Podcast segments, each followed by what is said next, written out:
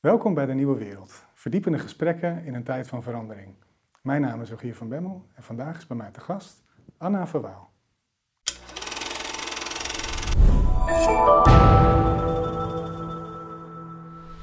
Anna, leuk dat je er bent. Ja, goedemiddag. Dankjewel voor de uitnodiging om te komen. Ja, leuk dat je, leuk dat je gekomen bent. Ik had, uh, ik had van een, uh, een vriendin van mij, die, die wilde zwanger worden.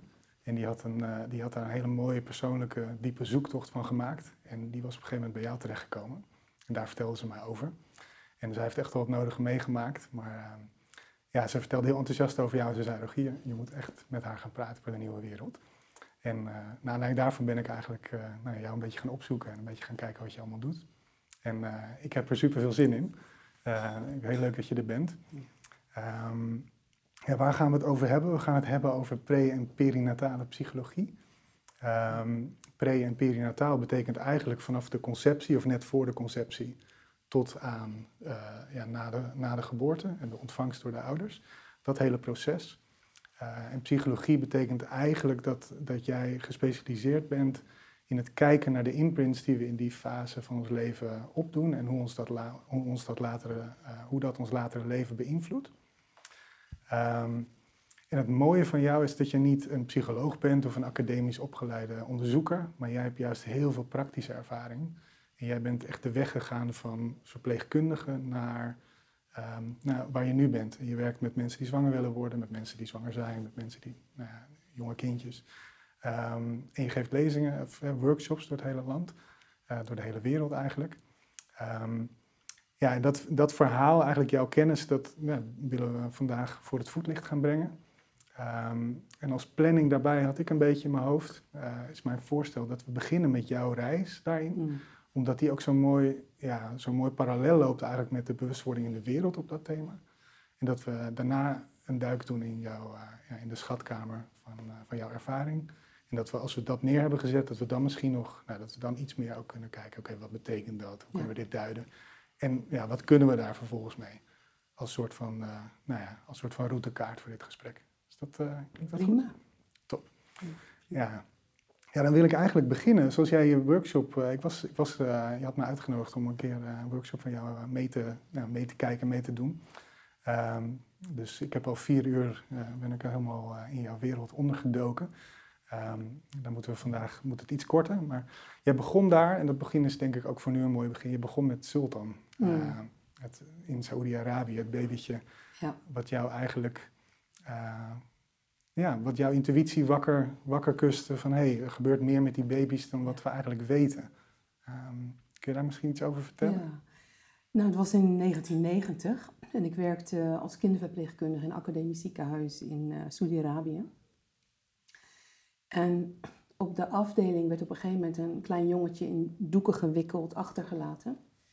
En uh, ik weet nog heel goed dat ik de, de, doeken ja, ontwikkelde, zeg maar, van hem afdeed en, en de kinderarts erbij riep van... hé, hey, er is een heel klein kindje hier, zit erin. En um, nou, we hebben hem Sultan genoemd. En de reden dat wij hem een naam gegeven hebben... is omdat hij geboren was door Bedouine ouders... die in de woestijn van hem bevallen waren... en dachten het kindje heeft geen kans van leven. Ze hebben hem in het ziekenhuis achtergelaten en zijn nooit meer teruggekomen. Dus uh, Sultan was een van die patiëntjes waar er meerdere van waren in het ziekenhuis. Die gewoon altijd bij ons bleven, zeg maar. En um, in de zorg voor hem is me na een tijdje wat opgevallen. En dat is zijn ongelooflijke bewust, bewustzijn. Want je moet als verpleegkundige veel dingen doen voor kindjes infusie brengen, slangetjes, tubetjes, et cetera, et cetera. En, ja, hij was er ook heel slecht aan toe, hè? Nou ja, hij was geboren met 28 weken, schatten we, hè, aan, aan de, te zien hoe hij eruit zag. En, en, maar, maar wat zo ongelooflijk was, is dat hij na een paar medische handelingen die we moesten doen, uh, met dat hele kleine handje van hem gewoon een vingerkootje om mijn pink vastpakt. En, en met oogjes, pintere oogjes naar me keek, dat ik echt dacht van jeetje, jongetje toch. Je bent maar 28 weken, je had nog zo'n drie maanden bijna bij je moeder in de baarmoeder moeten zitten. Maar kijk eens hoe ongelooflijk bewust je al bent. En dat is een, een herinnering die me bijgebleven is. ik ben uh, daarna vertrokken uit Saudi-Arabië, maar Sultan is eigenlijk altijd met me mee blijven reizen. Want ik vroeg me toen af, hoe zit dat met baby's in de baarmoeder? Hoe bewust zijn we eigenlijk al? Nou, de wetenschap toen ter tijd En nou ja, vandaag de dag vaak ook nog, helaas. Maar die gaan er echt vanuit dat jonge kindjes helemaal niks, niks herinneren. eigenlijk niet echt ervaren, zoals wij met vissen omgaan, bij wijze van spreken. Je vangt een vis, je gooit hem terug. Ehm, ja, waar je ook je twijfels bij kan hebben trouwens. Maar ja. zo werd er zeker toen. ja. Ja, wat hebben we over ruim 30 jaar geleden nu hè, dat ik daar werkte, want het was in 1990. En uh, ik zeg wel eens nu achteraf hè, dat hij ook voor mij een, een, een ja, hoe moet ik het zeggen, een, een anker was in een, in een bewustwording. Dat was gewoon een punt in mijn leven dat ik denk, wow, iets ging indalen in mezelf. Hmm. Hè, met, met hoe ik uh, hem zag en beleefde en Ehm, dat is me bijgebleven. Ook in mijn werk daarna ben ik continu teruggegaan naar, maar ho even, hoe zit het dan? Want in geen enkele opleiding die ik tot dan gedaan had, heb ik iets meegekregen over bewustzijn in de baarmoeder of bewustzijn op zeg, vroegere momenten dan dat. Of bewustzijn van een baby die geboren wordt of net geboren is. Ja, en toen kwam je, de Golfoorlog begon, je komt in Amerika terecht. Ja. Ehm, en daar, daar zie je eigenlijk ehm, daar zie je dan eigenlijk een, een, toestand van kraamverpleging en een toestand van gynaecologie en hoe je omgaat met, nou ja, met de, de, baby's, moeders. Ehm, je liet op een gegeven moment een beeld zien en je, ehm, eh, dat maakt op mij wel heel veel indruk, in, in, ook in de context van dit verhaal, van een aantal moeders die eigenlijk een aantal oh, bedden zo naast elkaar, allemaal een ruggenprik, allemaal een eigen tv voor hun neus. Um, en je vroeg, hè, waarom, waarom triggert dat beeld jou nou zo? En dan kun je natuurlijk naar mijn verleden gaan kijken, wat, wat niet helemaal... Uh, ik geloof niet dat dat bij mijn moeder het geval was, maar wat, het deed me echt denken aan het, het ontmenselijkte van uh, de Matrix. Heb je zo'n beeld waar mensen als batterij worden gebruikt. En dus op het hoogtepunt eigenlijk van het leven, wat ontstaat, het leven dat de wereld inkomt, daar verdoof je het lijf, je verdooft de geest met die tv.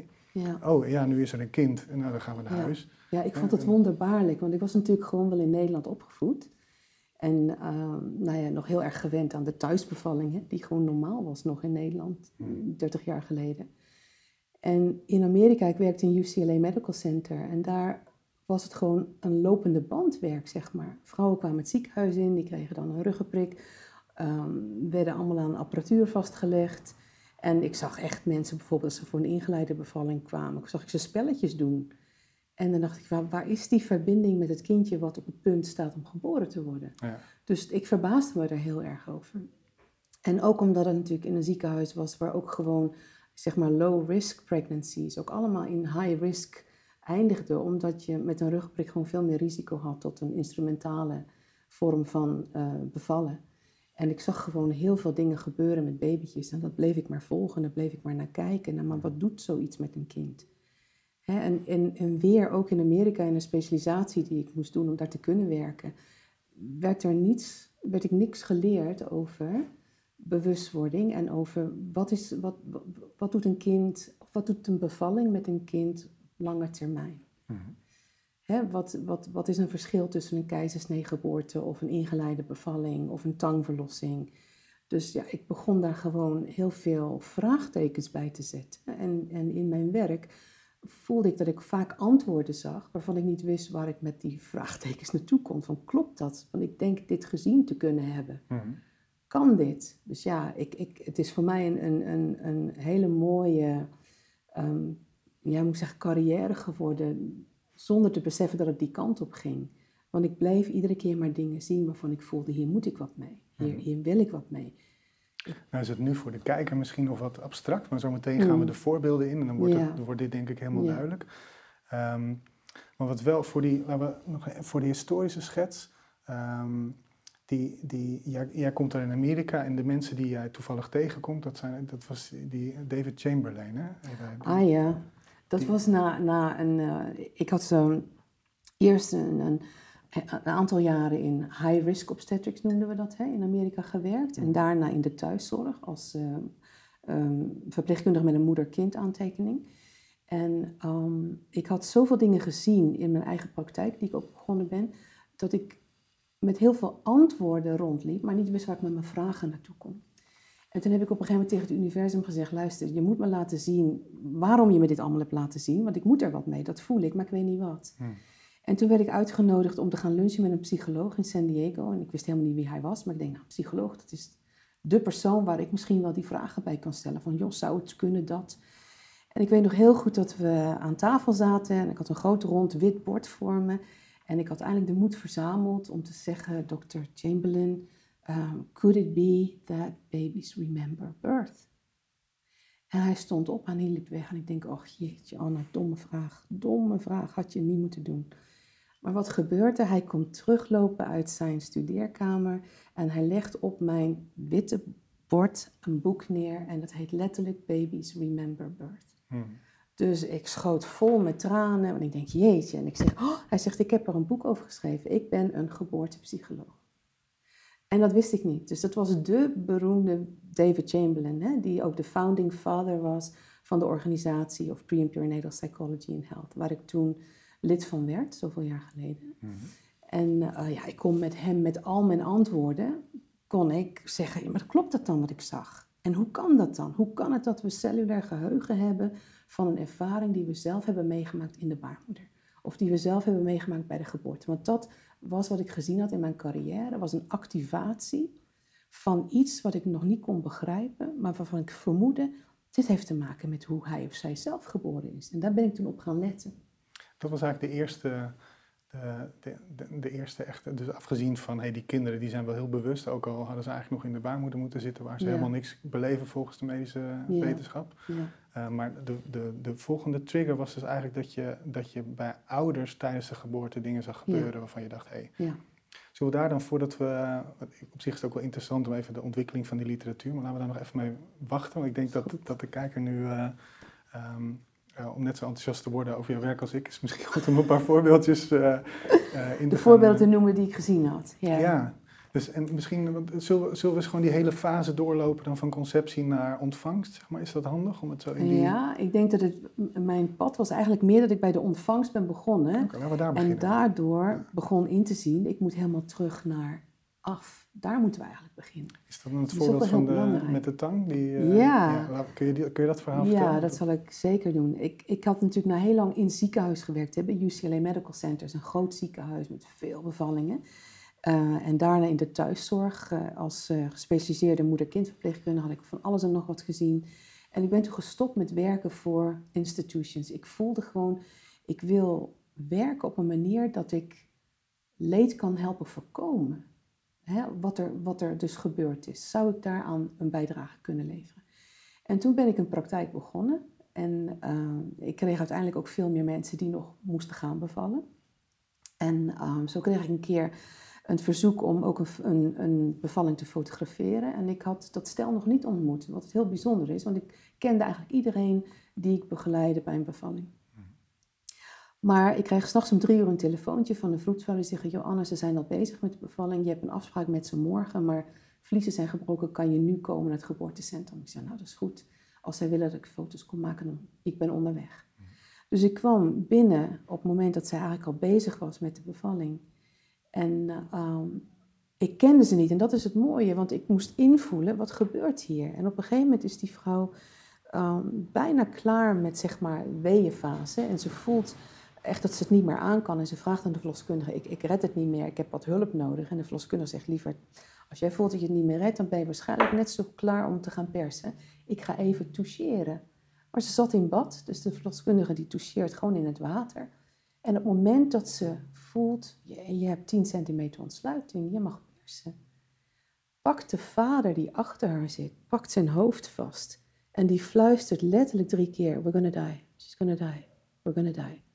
En ik stond in die kamer met mijn camera en ik heb dat beeld ja, vastgelegd met mijn camera. En ik voelde onmiddellijk, wat is er met hem gebeurd? Want die angst in die aanstaande papa was zo visceral. Ik voelde het ook zo in mijn lijf, dat ik denk, wow. Maar goed, je kan op zo'n moment niet zeggen, uh, hallo, mag ik even vragen, wat is er met jou gebeurd? Dus ik moest gewoon ook doorgaan.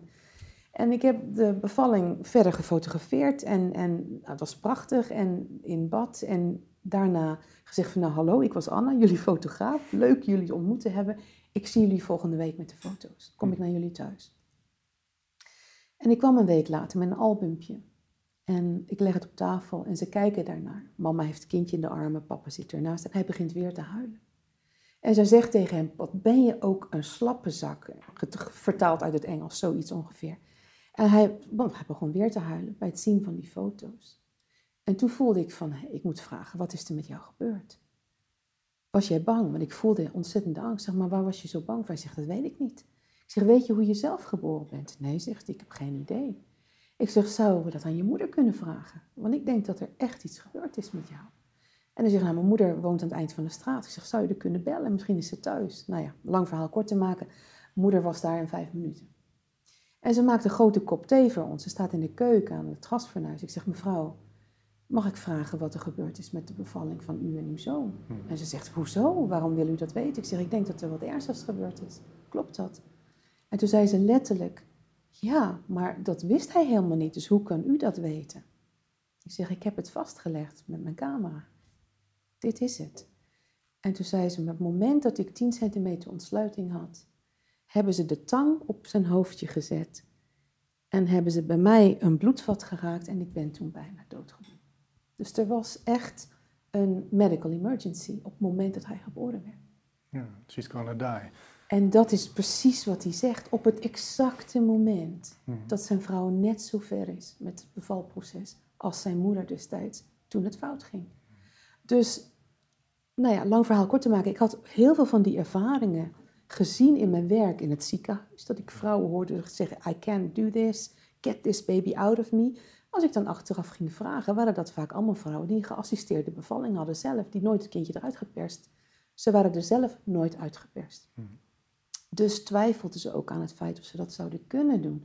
Dus ik heb dat allemaal opgeschreven, notities en, en vergelijken en vragen stellen. En ik had zo'n lijst van antwoorden, zoals ik al zei, dat ik met die antwoorden vragen wilde stellen aan de mensen die daar wat over wisten. Maar die waren er nauwelijks, zeker niet in mijn vakgebied. Nee. Dus... Ja, dan, dan heb je het inderdaad. Ik was er ook wel verbaasd over dat dat zo. Uh, dat dat pas zo laat op gang gekomen is. Maar dat is echt eind jaren zeventig. En het mooi, ik had laatst Pim van Lommel hier. Uh, mm was zo gelukkig om hem te mogen interviewen. En uh, daar wat onder, over de eerste publicatie over bijna doodervaringen van, van, van Moody is dat. Dat is 75. Ja. Ehm, en ook, ik ben zelf bezig met evolutionaire astrologie. Dus dat is astrologie die vanuit, uh, vanuit de geboortehoroscoop kijkt naar karmische imprints, die in dit leven weer een invloed hebben. De eerste publicaties daarover was 77 en vervolgens midden jaren 80. En die Chamberlain en uh, Vernet en nou, al die mensen, die, waar, waar jij dus uh, je, je antwoorden of eigenlijk je vragen vond, uh, dat was ook begin midden jaren 80 allemaal. Dus die hele, dus ook de past life therapy, evolutionaire astrologie in de zin van evolutie van de ziel en niet evolutie van de biologie. Mm -hmm. maar dus ook het bewust worden van nou ja, dat, we, dat er in de baarmoeder en daarvoor en daarna al dingen gebeuren die ons leven beïnvloeden. Of die, um, ja, zoals Groffe dan, en die zegt dat zijn, uh, uh, dat zijn gecondenseerde ervaringen die, uh, die zowel tijdens je leven als tijdens de geboorte, als in vorige levens die relevant zijn voor dit leven, allemaal terugkomen. En waar je dus symbolische, ja, eigenlijk, ja, gelijkenissen kunt, kunt waarnemen, die je vervolgens ook weer natuurlijk kunt analyseren. Maar dat, jij bent echt midden in die tijd dat dat, zeg maar, dat, dat begon te ontwaken. Zat jij... Ik zat in Amerika met, met uh, ja, Thomas Verney, die je noemt. Hè, maar Stanislav Graf kwam, die, Stanislav kwam ook naar de conferenties. We hadden Bruce Lipton, die op een gegeven moment een ongelooflijke bijdrage leverde. Omdat hij echt kon vertellen over cellulaire biologie en hoe cellulair geheugen überhaupt mogelijk was.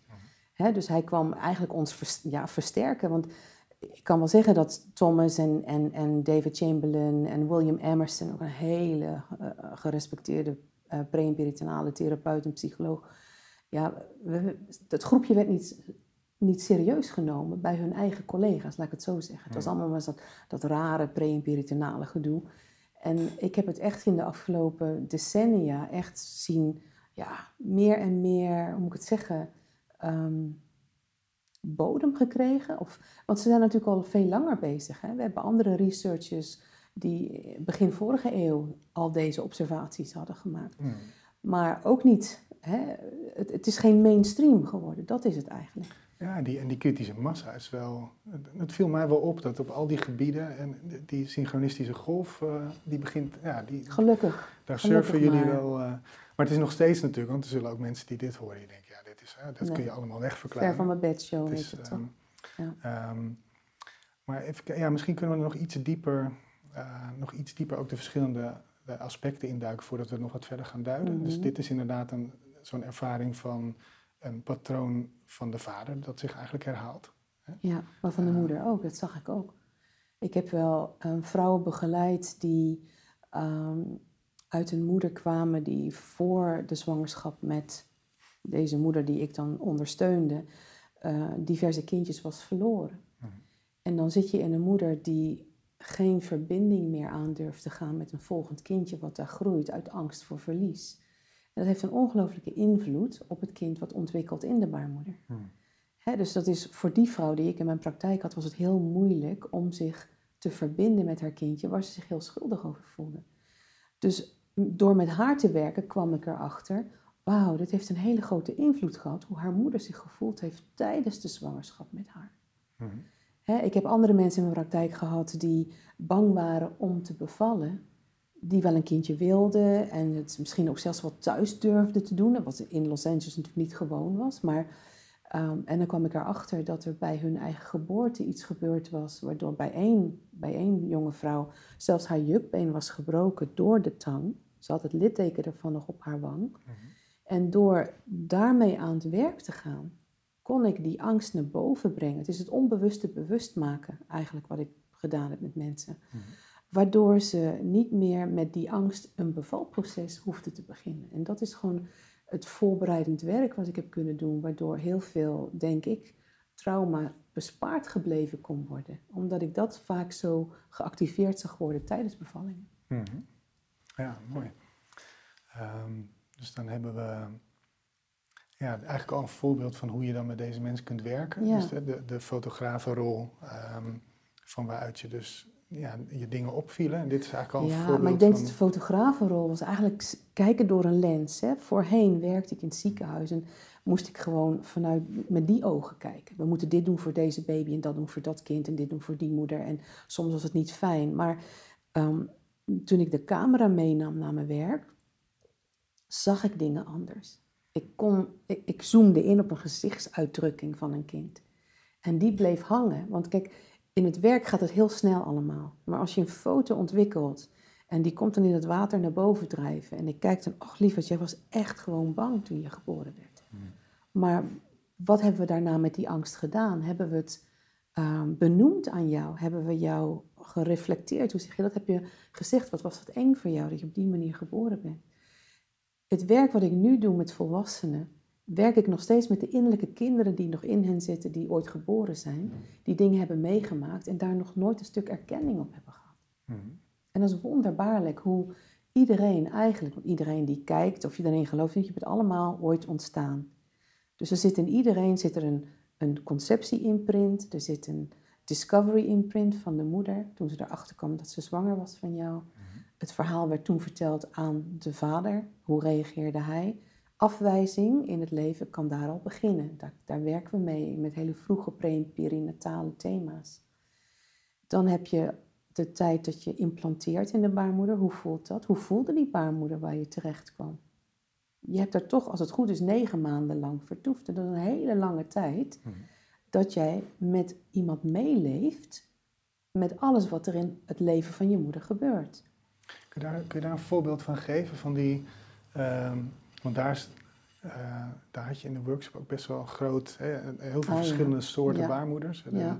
de haunted womb en de, de lush Ja. womb. En de, Ai, oh, je hebt je onthouden de toxic allemaal. womb. Ja, ja, nou, ja. het, het heeft diepe indruk gemaakt. ja. Maar, ehm, maar hoe, hoe, beïnvloedt nou, hoe beïnvloeden nou zulke verschillende baarmoeders? En ook, ja, de, ik zou zeggen, dat is dan, dat heeft dus niet alleen te maken met zeg maar, het biologische verhaal, de, de eventuele gifstoffen, maar ook te Ja. maken met hoe voelt de moeder zich, ja. eh, hoe, hoe gaat het verder thuis, wat voor omgeving. In een oorlog kan ik me voorstellen dat dat ook invloed heeft. Ehm, kun je daar eens wat voorbeelden van? de- nou, ik neem gewoon de voorbeelden uit mijn praktijk, hè, op de manier waarop ik geleerd heb hiermee te werken. mhm. Ehm, ten eerste, als je na de bevruchting, eh, doe je er ongeveer tien dagen over voordat je in de baarmoeder terechtkomt en in gaat nestelen in het weefsel van je moeder, van de baarmoeder. Dat is in pre- en perinatale psychologie de eerste hechting, de eerste connectie die we maken fysiek met het lichaam van onze moeder. En dat heeft een hele diepe invloed op ons. Hoe voelde die baarmoeder? Was het inderdaad een toxische baarmoeder? Was er veel alcohol? Was er veel nicotine? Maar ook um, gedachten kunnen toxisch zijn. Een moeder die uh, heel veel problemen heeft met zichzelf kan heel toxisch zijn voor een kind.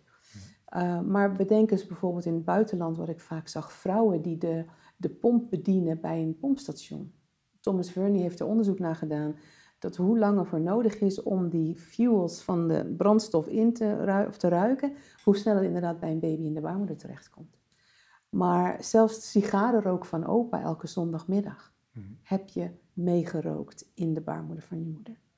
En hoe uitzicht zoiets, hè? hoe manifesteert zich zo'n zo'n imprint uh, dan later? Omdat als we daarmee werken, hè, met, met pre- therapeuten die um, regressiewerk doen met mensen, mhm. dan hebben mensen gewoon echt vaak ook kokhalzende neigingen, omdat ze beschrijven, het was zo giftig van binnen, ik kon het niet tegenhouden. Mhm. Het kwam maar binnen, want dat noemen we het umbilical effect, hoe het via de navelstreng bij een baby naar binnen gaat.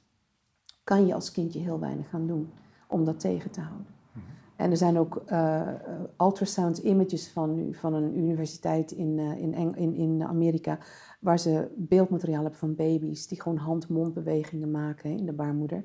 En dan hebben ze foto's gemaakt van babytjes waarvan de moeder net een sigaret gerookt heeft.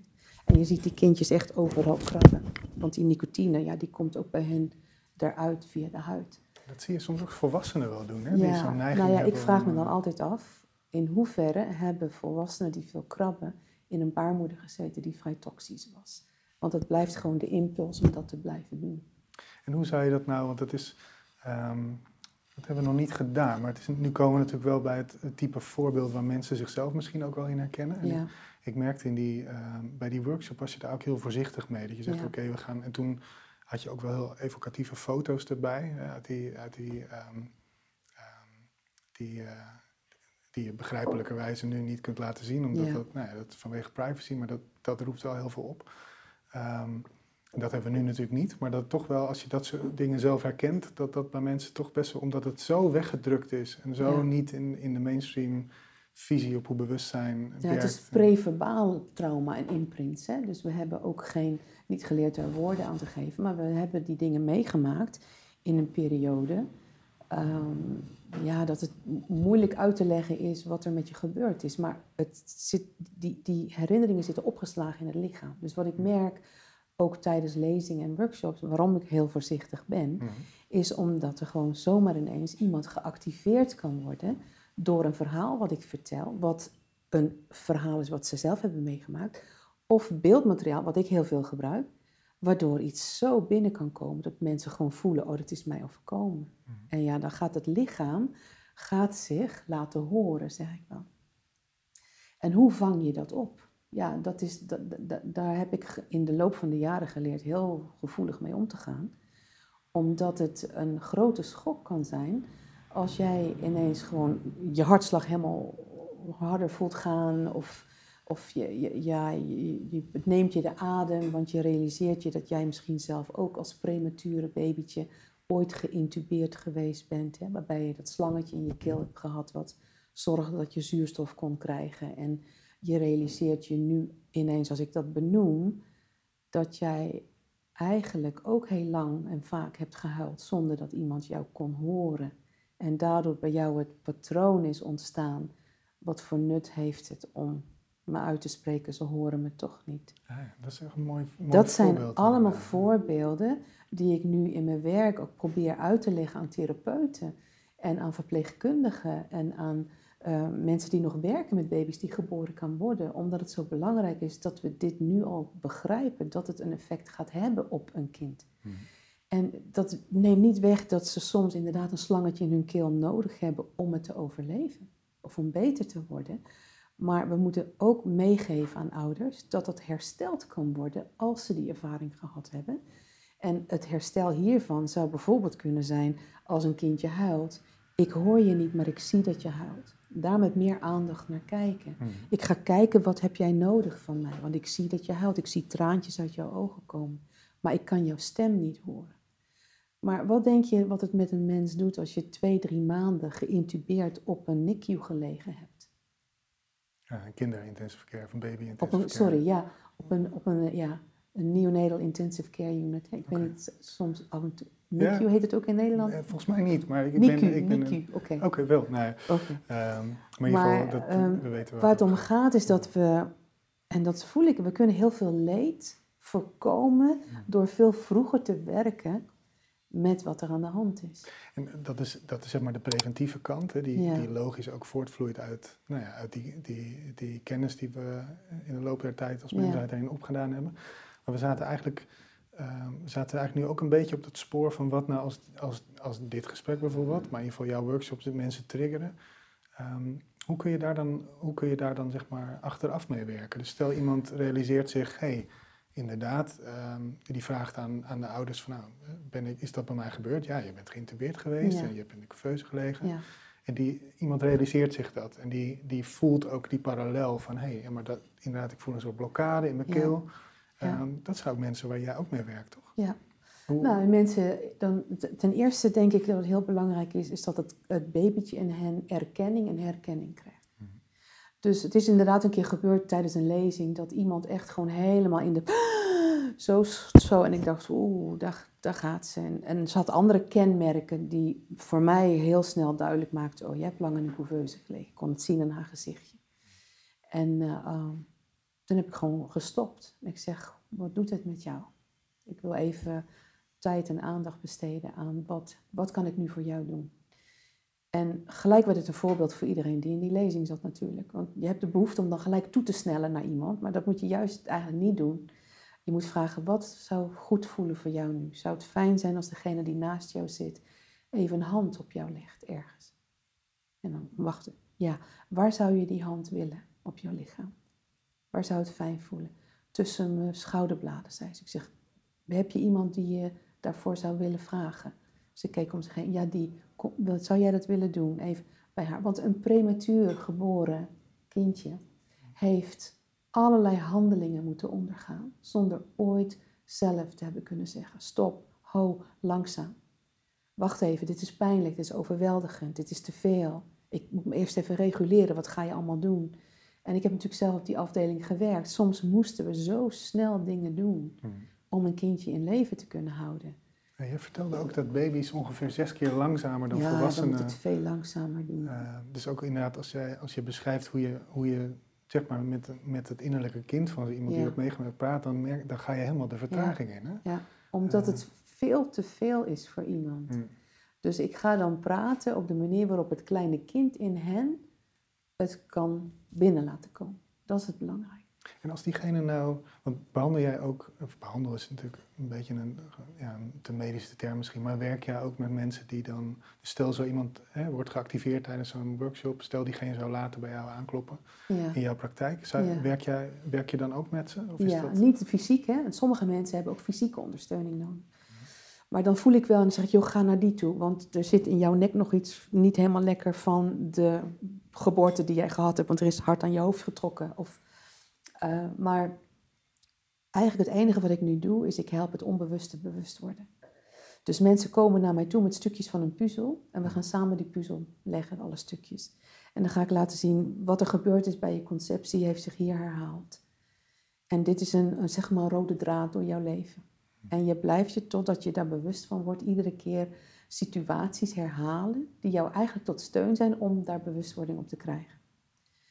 Als ik nou een, een ander voorbeeld misschien uit de praktijk kan noemen, is het een, een, een moeder die een keer contact met me opnam toen ik nog in Amerika woonde. Want ze wilde hulp over het gedrag van haar zoon, daar maakte zich zorgen over.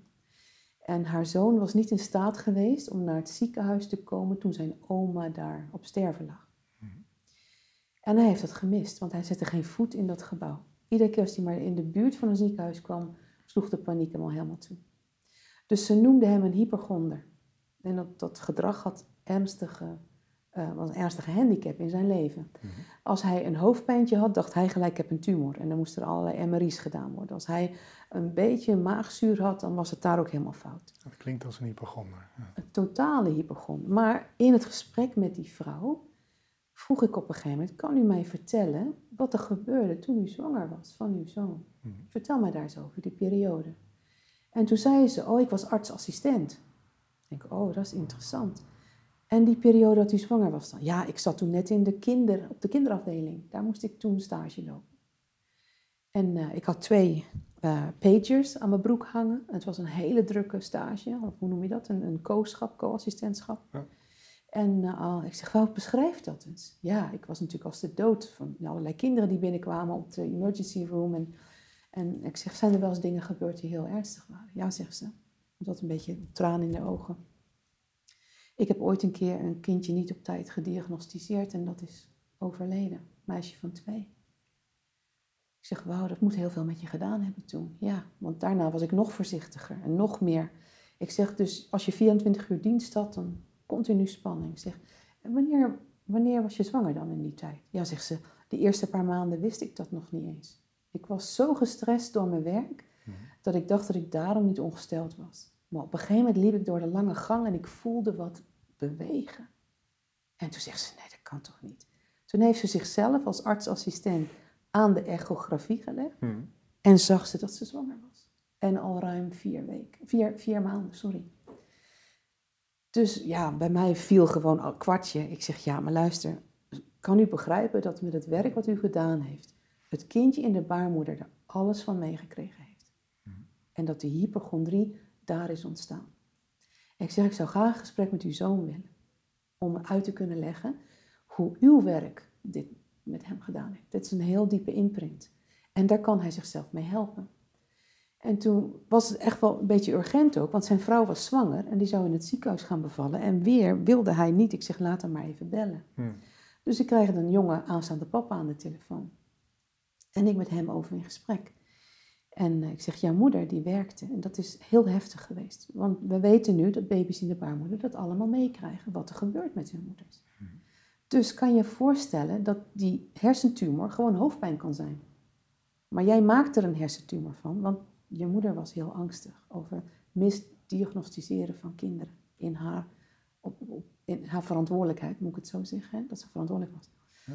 En toen zei ik, wat we kunnen doen, is dat jij naar een ziekenhuis toe gaat. En gewoon alleen maar even ervoor gaat staan met dit besef. En weten dat als je hartslag omhoog gaat en je wordt weer bang, dat jouw moeders angsten dat veroorzaakt hebben, niet jij. Dus ga los van die imprint proberen te leven en dat op te bouwen. Mhm.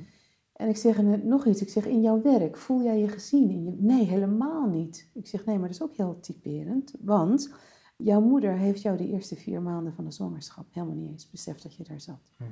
Dus ook dat is dan een imprint die je later terug kunt zien in een mensenleven.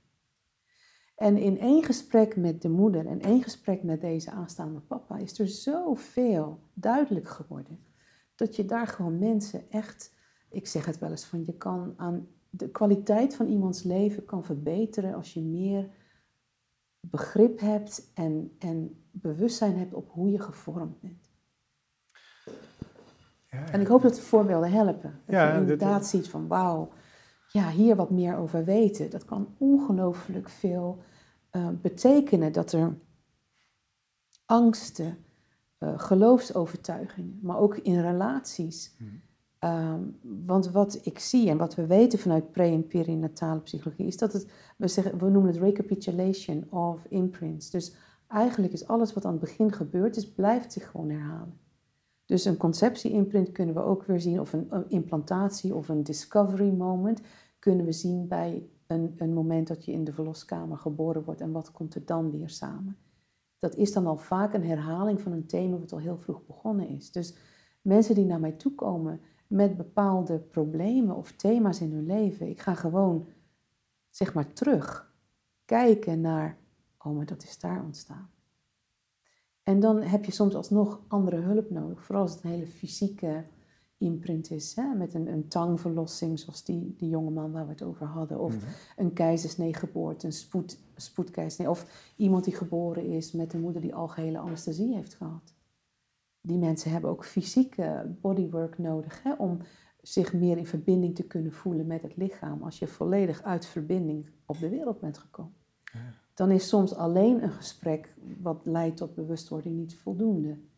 Het lijkt heel erg op, ehm, op inderdaad past life therapy en ook wel op die evolutionaire astrologie. In de zin dat je, wat je inderdaad eerst doet, is dat je, je zei het net heel mooi in een tussenzinnetje, maar uh, dat zijn allemaal ervaringen die je nodig hebt gehad om je bewust te worden van iets. Hè. Dus Ja. die hypochondrie, in, dit, in het voorbeeld wat je net noemde, is eigenlijk elke Ja. keer dat iemand iets opblaast Ja. en, en bang is, hè, op, bij, bij het geringste teken bang is om heel ernstig ziek te zijn.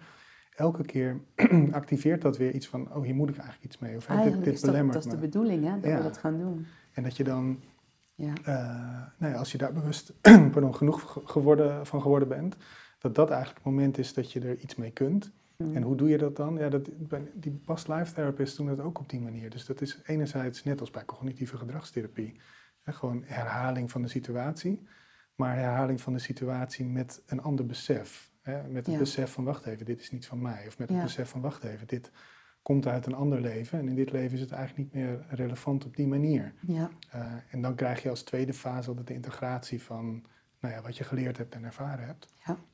Uh, en soms is dat niet. En nou, die evolutionaire astrologie werkt precies zo natuurlijk. Mensen komen, nou, bijvoorbeeld bij mij komen ze dan ook met. Ik heb moeite met relaties. En dan kijk je in een chart van ja, maar in je vorige leven is er waarschijnlijk, ben je waarschijnlijk verlaten. Of er is geweld geweest in je relatie, Ja. want dat zie ik. Pluto zevende huis of noem iets.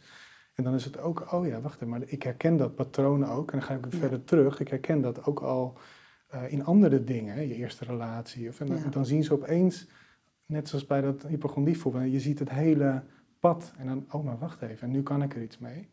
Dus dan hebben we inderdaad de, de, de herbeleving vanuit een ander bewustzijn. Uh, de integratie in het wereldbeeld. En dan zeg je, ja, soms is dat nog niet genoeg. Dan is er bodywork nodig.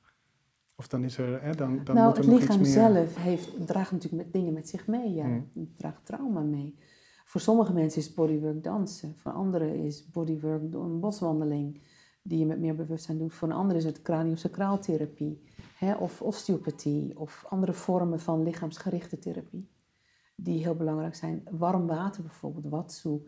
En in warm water uh, floten, dat is een hele mooie manier van um, heel zachtaardig cellulair geheugen naar boven laten komen. Hè?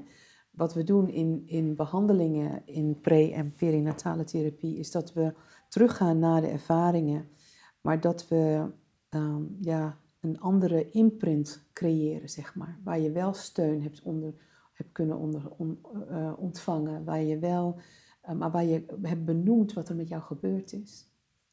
En dat is zo vaak dat ik mensen rond zie lopen en denk van, oh, je hebt niet in de gaten wat er nog speelt. En, en ik vind het zo ongelooflijk boeiend tijdens sessies, ook als mensen naar me toe komen omdat ze van een traumatische bevalling willen helen.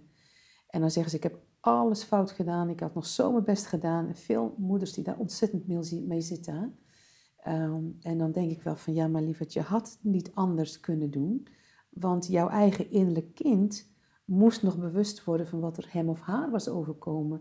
En nu je hebt gezien wat het met jouw kindje gedaan heeft, nu pas kan je in verbinding daarmee. Want wat jij nu voor jouw kind moet doen, is eigenlijk wat je zelf nog zo had moeten ontvangen. Hmm.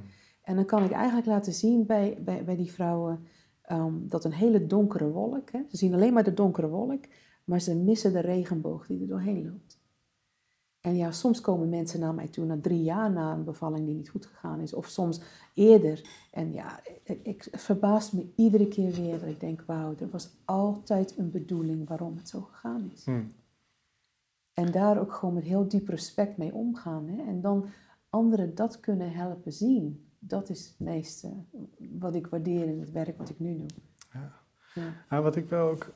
Um, vind ik ook wel herkenbaar inderdaad. Dat als je, als je mensen... Soms denk je, joh, als je nou maar eens zou, zou begrijpen waar het vandaan komt. Hè? Gewoon ziet dat dit... Weet je, je hoeft daar niet nog aan te lijden. Je kunt Ja. dat... Um, ja. Wat, wat ik zo bijzonder vind aan hoe jij dat... Um, daar wil ik toch ook de, de schijnwerper nog even opzetten. Dat, er zijn natuurlijk inderdaad hè, die, die, de, de, de mensen... Uh, allemaal heren overigens, waar we het over hebben gehad... Um, in die past life uh, therapie hoek zitten ook wel een uh, flink aantal dames, gelukkig. Barbara Feindeisen en zo. En, oh, die ken ik. Ik persoonlijk ja. Ja, ja. ja, die was ook lid van APPA, Barbara Feindeisen. Ja, ja, ja, ja, ja, Dus er zijn, nee, er zijn ook een... Maar, de, zeg maar wat jou wel onderscheidt, die hadden vaak een psychologische praktijk. Hè? Ja. En, en die deden dan wel wat experimentele holotropic breathwork of andere, andere andere methodes. Maar jij komt eigenlijk, dat is eigenlijk, het is een soort uh, Goetheaans, Goethes farbeleren tegenover Newtons farbeleren. Jij bent niet gaan analyseren van, je bent het niet kapot gaan snijden, je bent gewoon met je camera gaan kijken wat gebeurt er. Ja, ik ben gaan voelen. Ik denk gaan voelen, voelen dat is het. Aan het begin werkte ik ook gewoon op die afdelingen. Om te voelen moet je wel eerst ook, hè, je moet ook eerst kijken om te kunnen voelen. Je moet de hele gestalt, zeg maar, hè, helemaal kunnen... Nee, ik denk dat ik eerst begon te voelen en daarna ben gaan kijken. Ja? Ja. Vertel. Ik weet nog heel goed dat ik in het ziekenhuis in Los Angeles toen een hele drukke nachtdienst. En ehm, ik moest een kindje uh, onmiddellijk weghalen bij de moeder, want moest naar de newborn nursery. Ja, de termen is af en toe niet even maar goed, ik ken de um, Nederlandse Want ik heb natuurlijk alleen maar in het Engels gewerkt met die dingen. Hè? Um, maar goed, ik moest het kindje weghalen. En ik weet nog wel dat de papa met mij meeging. Een kerstverse papa liep met me mee. Naar de afdeling waar de baby's naartoe gebracht worden. En daar moest natuurlijk van alles en nog wat met het kindje gebeuren. En die papa was helemaal de kluts kwijt. Want dat hadden ze nooit verwacht dat ze gescheiden zouden worden. ze hadden een geboorteplan en ze, dat ging al. En nu moest hij al die keuzes maken wat we met het kindje gingen doen. Die prik en die en die oogmedicijn. Dat. En hij was helemaal de kluts kwijt. En ik keek naar hem en ik voelde, wauw, dat doet wat met mij. want dit is voor het eerst dat hij papa wordt. En al deze ervaringen waren toch wel heel heftig voor hem. Verantwoordelijkheid voelen voor het kindje wat weggehaald werd bij zijn vrouw. Hmm. Maar het was omdat het op de afdeling heel druk was en we haar kamer nodig hadden. Moest gewoon heel snel alles weer klaar en schoon en huppatee. En ik, uh, ik zal nooit vergeten dat ik letterlijk het kindje uit haar armen moest halen om daarmee weg te gaan. En ik liep terug naar de afdeling, naar haar toe. En daar lag dus een mama zonder kind. En ik stond op de gang. En ik stond letterlijk, wow, wat doet dit met me? Ik voelde dat zo. In elke cel van mijn lijf voelde ik, wow, waarom ben ik nu zo verdrietig? En toen dacht ik, wat is dit nou? Voel ik me verdrietig voor het kindje? Of voel ik voor die papa hè? of die mama die straks gewoon alleen in die kamer ligt? En toen dacht ik, nee, dit ben jij. Je voelt jij. Je voelt wat er met jou gebeurd is bij jouw geboorte. Hmm. Dus het is vanuit gevoel. En daarna ben ik anders blijven kijken. Dat heeft heel erg mijn bewustwording beïnvloed. Mhm. En ja, het kijken door een cameralens heeft zonder meer geholpen. En Kleine Sultan was al iemand op mijn pad, die er gewoon geplant is, zo zie ik dat, mhm. die al een bijdrage leverde aan bewustwording. Want ik zeg wel eens, Sultan was mijn, een van mijn allergrootste leermeester in het allerkleinste formaat. En zo zijn er meer van die key momenten geweest waarop ik dacht, dit was het voor mij. Dit is om mij te openen. Hmm. Maar voelen was heel belangrijk. Voelen wat er gebeurd was. Bij mijn eigen geboorte is mijn sleutelbeen gebroken. Wist ik niet. Maar bij een bevalling stond ik zo vaak, want dan deed me dat gewoon pijn. En omdat ik dat kon voelen, niet wetende wat er met me gebeurd was, dat kwam ik later pas achter, hmm. zag ik dat bij collega's ook. Ik zag hen ook activeren op dingen. Er was één gynaecoloog dat iedere keer als hij een bevalling moest doen, moest ik zijn voorhoofd deppen, want het zweet droop eraf. Als hij dan zijn masker op had en dan kon hij dat niet zien en zijn bril, moest ik dat allemaal schoonmaken, droogmaken. En later zei ik tegen hem, iedere keer zie ik jou dat doen als het kindje blijft zitten. Mhm. En je hebt een vacuümpomp nodig om het eruit te halen. Hoe ben jij zelf geboren? Dat waren ook mijn vragen bij mijn collega's. Wat is er mhm. met jou gebeurd dat jij zo reageert? Want ik had inmiddels toen al geleerd dat we activeren op dingen die onszelf zijn overkomen. Wat is, wat is er zo. Ehm, nee, ik heb, ik heb een heel kort intermezzo, maar dat is meer, um, dat is meer even vanuit mijn gevoel. Dat, de, er worden soms door moeders, soms door andere mensen, worden er wel eens vervelende dingen gedaan. Hè? Uh, dus bijvoorbeeld, jij bent in een ziekenhuissituatie waarin even haast is en waardoor, daardoor moet er iets gebeuren. Je hebt die ruimte nodig en daardoor moet je eigenlijk iets doen. Ja.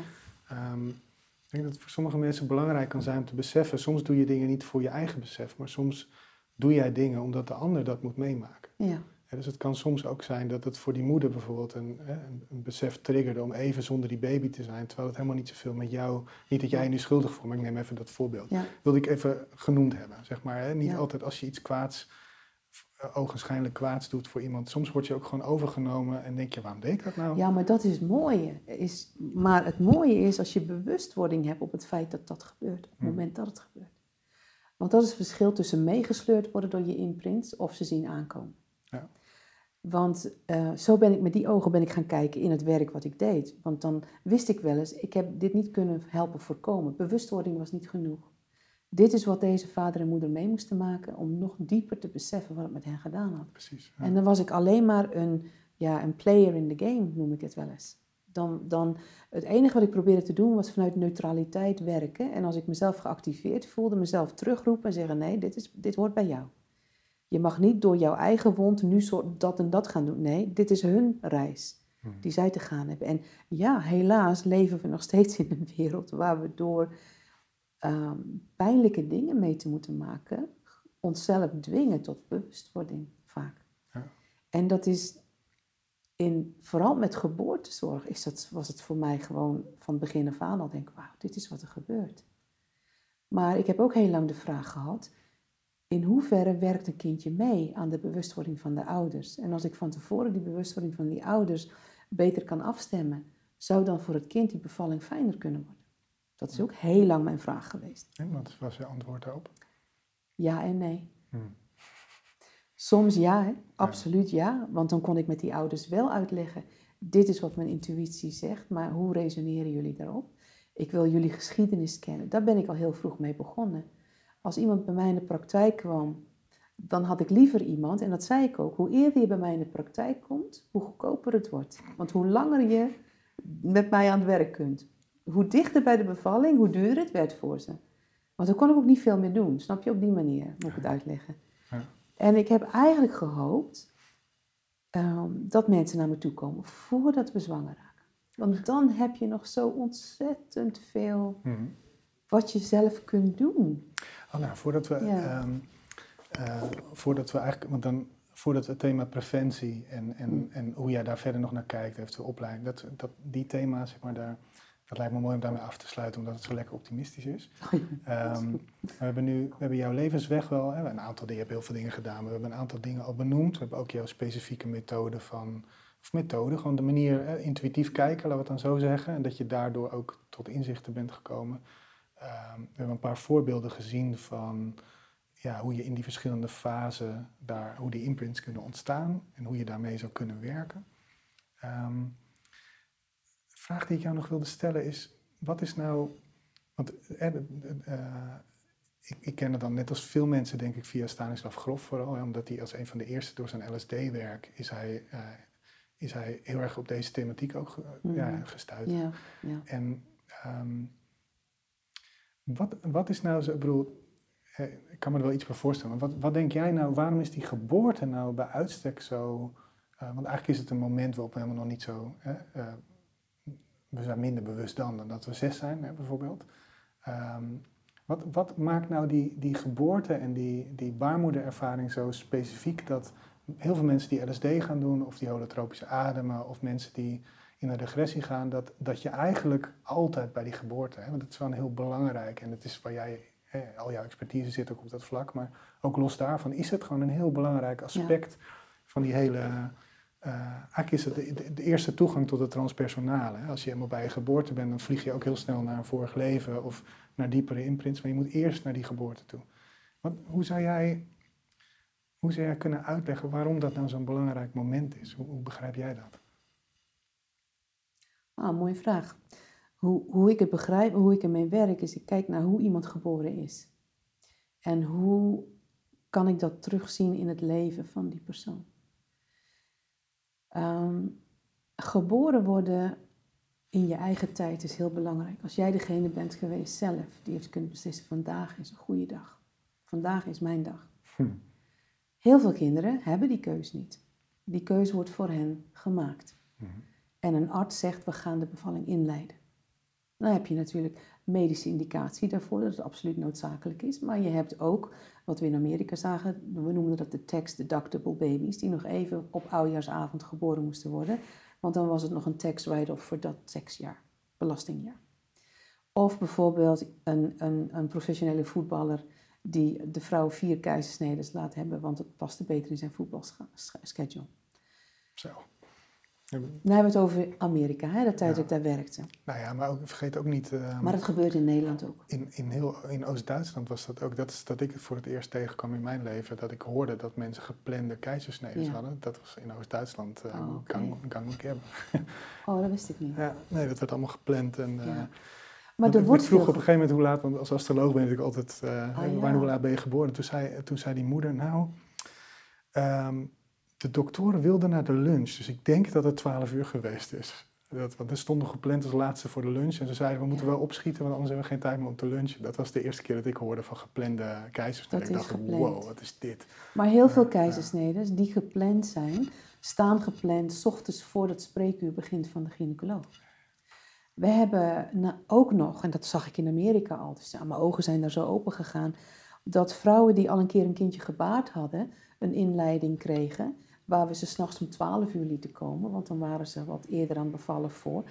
Maar een vrouw die nog nooit bevallen was, die gaat er langer over doen, dan hadden we een ander tijdstip waarop we haar binnen lieten komen in het ziekenhuis. Want dan had je ongeveer zoveel uur nodig voordat je kon gaan persen. En het was dan heel convenient aan het eind van de dag van de gynaecoloog, vlak voordat hij naar huis ging. Dus ik zag gewoon die tijden. Ik zeg, dat klopt niet. Hmm. Dit wordt allemaal gekozen voor onze gemakzucht, niet voor het kind. Er werd niet- geen rekening gehouden met wat doet het met een kind. Mhm. Dus wat we zien bij kinderen die niet zelf hun geboorte hebben kunnen plannen, hebben moeite met op tijd komen. Ik noem maar een paar patronen nu. Hè? Mhm. Maar dan moeten we gaan kijken naar, moest jij komen bij 37 weken of ben je gekomen bij 42 weken? Want je had het zo naar je zin dat je kwam er maar niet uit. Dus bij sommige mensen gaat dat heel erg spelen en bij anderen iets minder. Maar niet je eigen tijd kunnen meer? bepalen. Ja, dat hangt helemaal van de persoon af die het ondergaat. Ook daar mag je niet zeggen, dit is het bij iedereen. Nee, je moet individueel gaan kijken, wat deed het met jou? Hoe voelde jouw moeder zich daarover? Hm. Want een moeder die eigenlijk heel blij was met een ingeleide bevalling, is weer anders voor een kind dan een moeder die ongelooflijk angstig is en er ongelooflijk boos over is, want ze mag nu niet meer thuis bevallen. Ze moet nu naar het ziekenhuis toe. Dat is precies wat ze niet wilde. Voel je het gewicht, zeg maar, aan zo'n ingeleide bevalling, dat het voor een kindje heel anders voelt? Ja, dat is een heel andere... Maar dan heb je de medicatie die gebruikt wordt. Dan heb je eh, de snelheid waarmee een bevalling gaat, wat van invloed is. Je hebt niet meer de, de, de prachtige magische dans tussen baby en baarmoeder. Baby wordt een beetje moeder, baarmoeder gaat er wat rustiger aan doen. Nee, je hebt medicatie wat door een pomp naar binnen ge, ge- ge- gaat. En wij regelen hoe snel zo'n bevalling gaat nu. Toch, eh, we komen zo terug op mijn vraag, hè, van waar- waarom is nou juist die bevalling zo belangrijk? En eigenlijk jouw... je- Omdat het de manier Ja, is waarop je de wereld inkomt, het leven.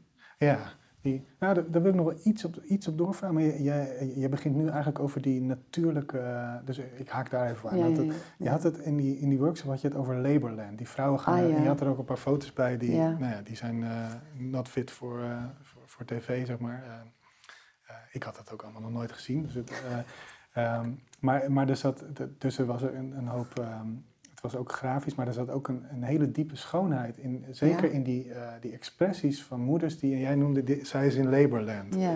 En nu heb je het zelfs over de dans van de baarmoeder Ja, met is, het kind. Dat, dat, is, dat is in harmonie met elkaar vaak.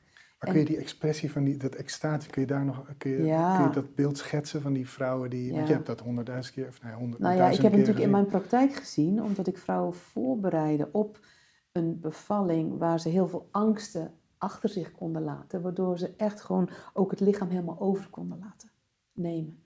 En die volledige overgave in wat ik Laborland noem, het is gewoon een term waar ik ooit zelf, dat ik denk van ja, het, het lijkt alsof Dat is vrouwen... een goede term. ja. Oké, vrouwen die gaan bevallen en die natuurlijk mogen beginnen. Hè? Niemand doet iets, maar het is het eigen lichaam wat begint.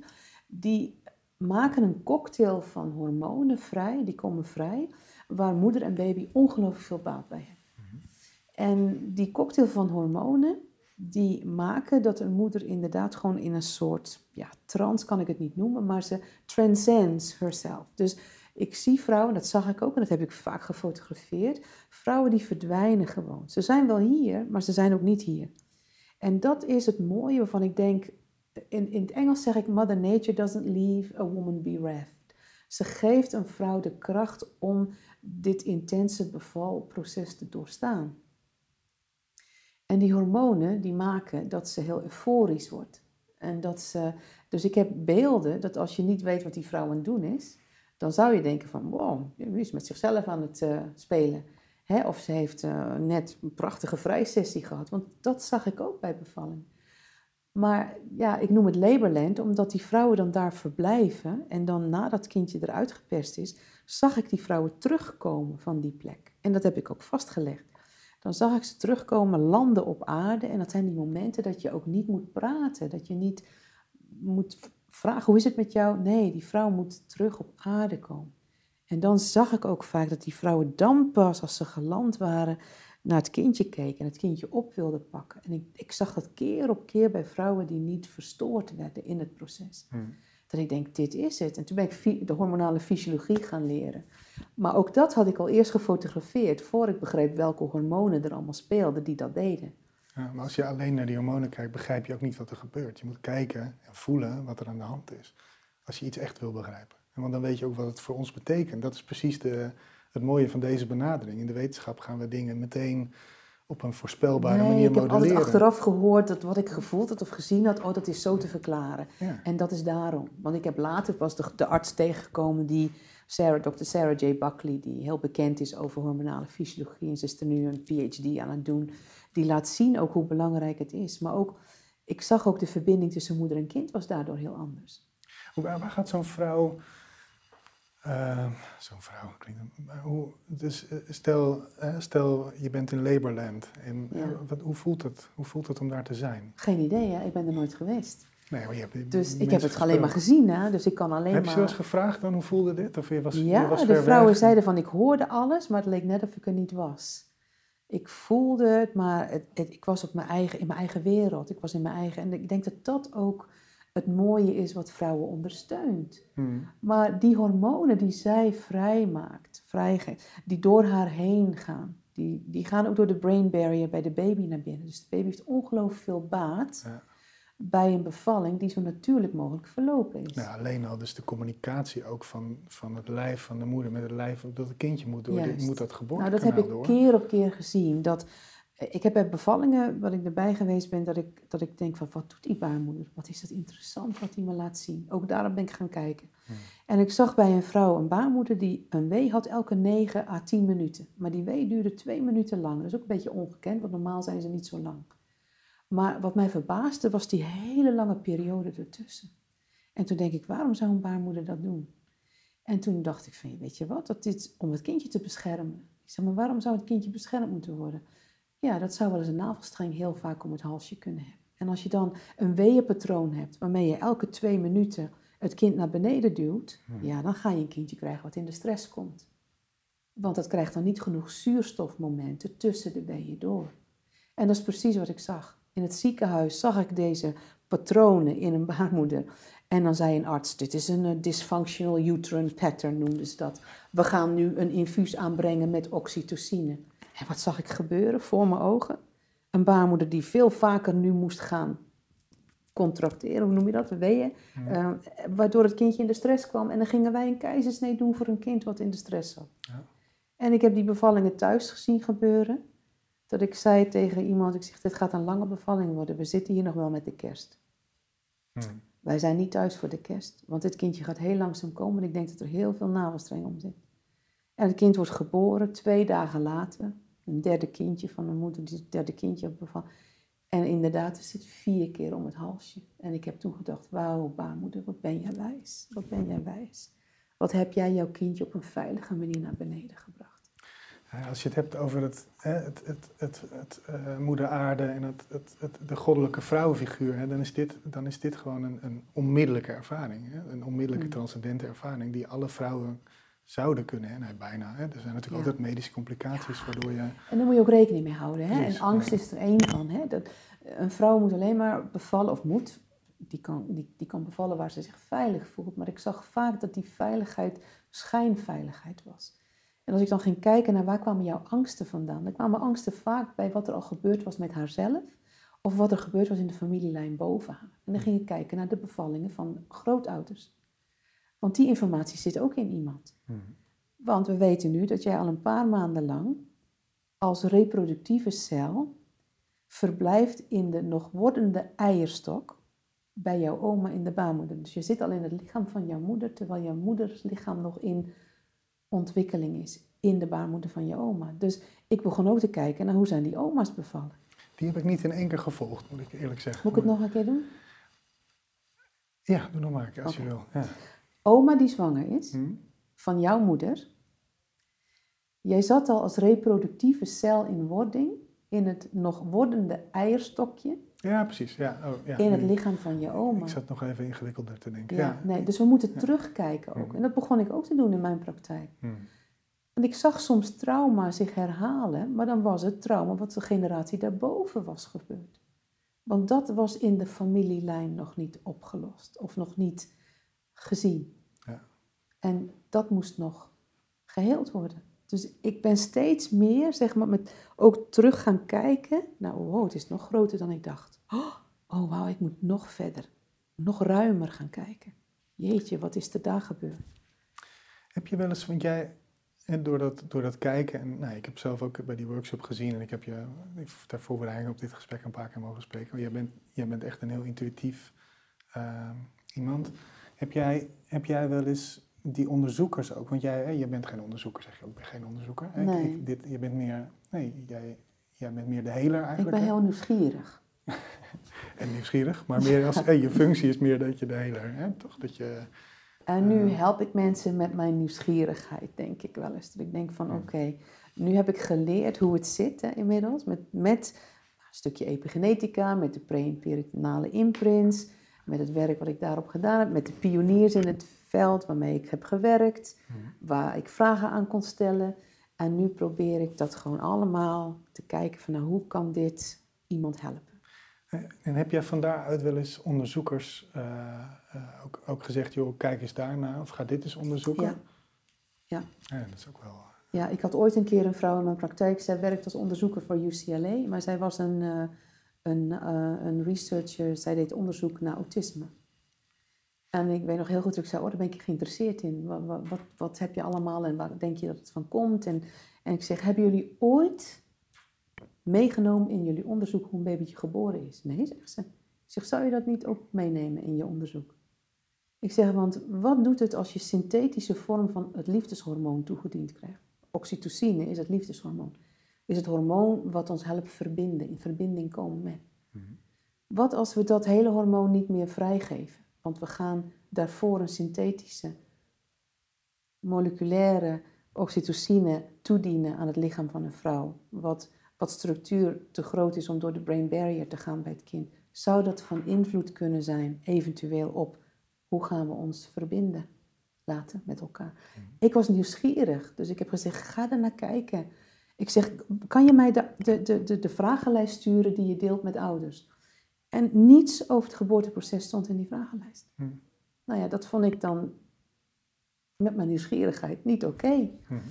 Dus ja, op die manier misschien heb ik gezegd van hé, hey, ga daar eens naar kijken. Of, maar ik heb altijd zelf een lijntje gehad dat ik zeg, waarom laat je me dit zien? Hm. Als een bepaalde bevalling drie keer hetzelfde was, dan wist ik, ik moet kijken naar iets. Dit is een patroon, een, iets wat er voorkomt, wat herhaalt zich, waar moet ik op letten? Dan zei ik, dank u wel universum, ik heb het in de gaten. Dat soort dingen. Dat, ja, ook, ik heb dat ook wel eens, dat je iets nieuws aan het onderzoeken bent en dan krijg je in één keer drie cliënten die Ja, precies dat, die, absoluut. dat is echt, die tonen je dan echt iets, Ja. waardoor, oh wacht, zo zit het. En alle, nou, het verdiept zich dan en dan, Ja. ah ja, en dan, En dan ging ik kijken, wat Ja. is het dan? Ja. Wat was dan ja, de common denominator? Wat was dan het ding wat ze gemeen Ja. hadden met elkaar? Hè? ja, gemene delen. Uh, maar ook bijvoorbeeld toen ik apprentices had, studenten, dat ik wel eens telefoontjes kreeg van studenten die zeiden: Ik ben het helemaal zat. Ik zeg: Waarom lieverd? Wat ben je zat? Ik ben al vijf keer, alle vijf mijn cliënten, alle vijf een keizersnee. Ik zeg: Oh, dat is interessant. Ik zeg: Vertel eens wat het met jou doet. Ik vind het verschrikkelijk. Ik zeg: Maar lieverd, hoe ben je zelf geboren? Ik was een keizersnee baby. Oh, en wat is het ziekenhuis waar jij al die baby's hebt zien geboren worden? Cedar Sinai Medical Center. En waar was je zelf geboren? Lange stilte. Hm. Ik zeg, lieverd, je hebt vijf keer de kans gekregen om jouw eigen geboorteproces te zien, te voelen. Wat doet het met je? Werd je boos? Voelde je verdrietig? Voelde je je teleurgesteld? Wat waren de emoties die die ervaringen naar boven brachten bij jou? Daar zit jouw waarheid. daar zit waar jij nog met jezelf mee moet werken. Dus als je dat gedaan hebt, denk ik dat de volgende bevalling geen keizersnedes meer hoeven zijn. Dus zie het ook als een graadmeter voor waar jij nu niet meer. Um, ik zei altijd, het, er is een groot verschil tussen to react en respond. Reaction komt van activatie, to respond komt van neutraliteit. Mhm. Dat is de graadmeter die ik zelf altijd gebruikt heb in mijn leven. Als er iets was wat mij activeerde, dan kon ik nog zo boos zijn op degene die dat deed. En, maar dan zei ik wel, ho even Anne, dat is wel je leermeester op dit moment. Want wat haalt diegene nu bij jou naar boven? Wat zegt dat over jou? Even kijken, Anne, we hebben nog twaalf minuten. Even kijken of we in goed Duits een punktland doen kunnen, kunnen maken. Ehm, ehm, misschien nog heel even terug naar die vraag van wat is nou de... En daarna gaan we dan naar de toekomst en, en sluiten we het gesprek af. De, ehm, toch die, die geboorte, Ja. hè, waar- waarom is dat nou zo? Want je zou... Hè, je, je, ehm, je zou kunnen zeggen, nou goed, je incarneert, hè, je, je kiest een, eh, er wordt voor je of je kiest samen, je kiest een, een plek uit. Oké, dat zijn de ouders, dit is de, Ja. dit is de baarmoeder, daar gaan we naartoe. En dan zou je kunnen zeggen, nou ja, alle, alle momenten in het leven, alle rites of passage, ja, die zijn even Ja. belangrijk. Hè. De, de, de puberteit is belangrijk, eh, als je begint te werken is belangrijk, de set and return, het dertigers dilemma is Ja. belangrijk, enzovoorts.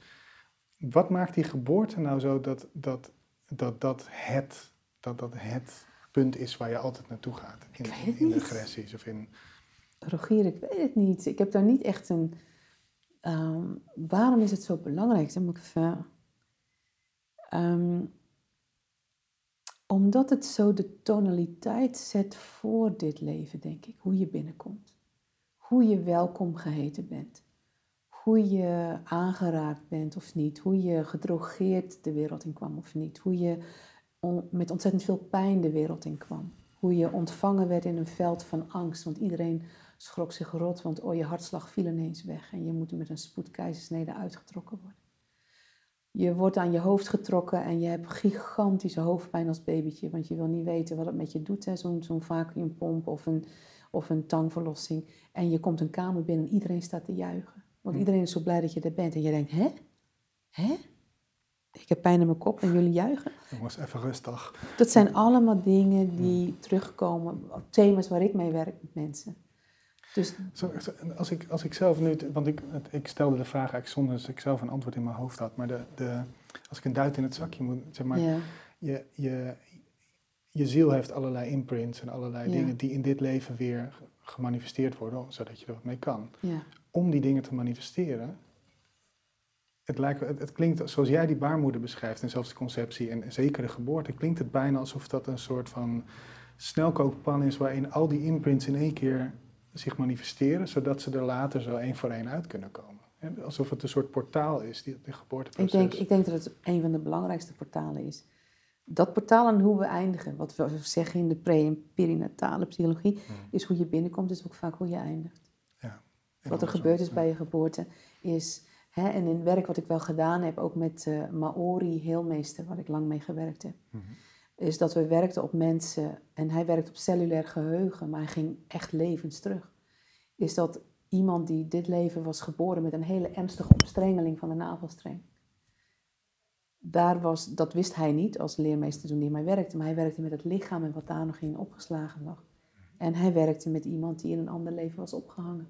En juist daar was omgekomen door omstrengeling. Dus daar zag ik ook voor mij de link van, hé, hey, het is niet alleen zo'n geboorte, kan soms wel eens echt nodig zijn voor iemand als ziel om daar dan weer mee in te stappen, omdat het thema nog uitgewerkt wordt in dit leven.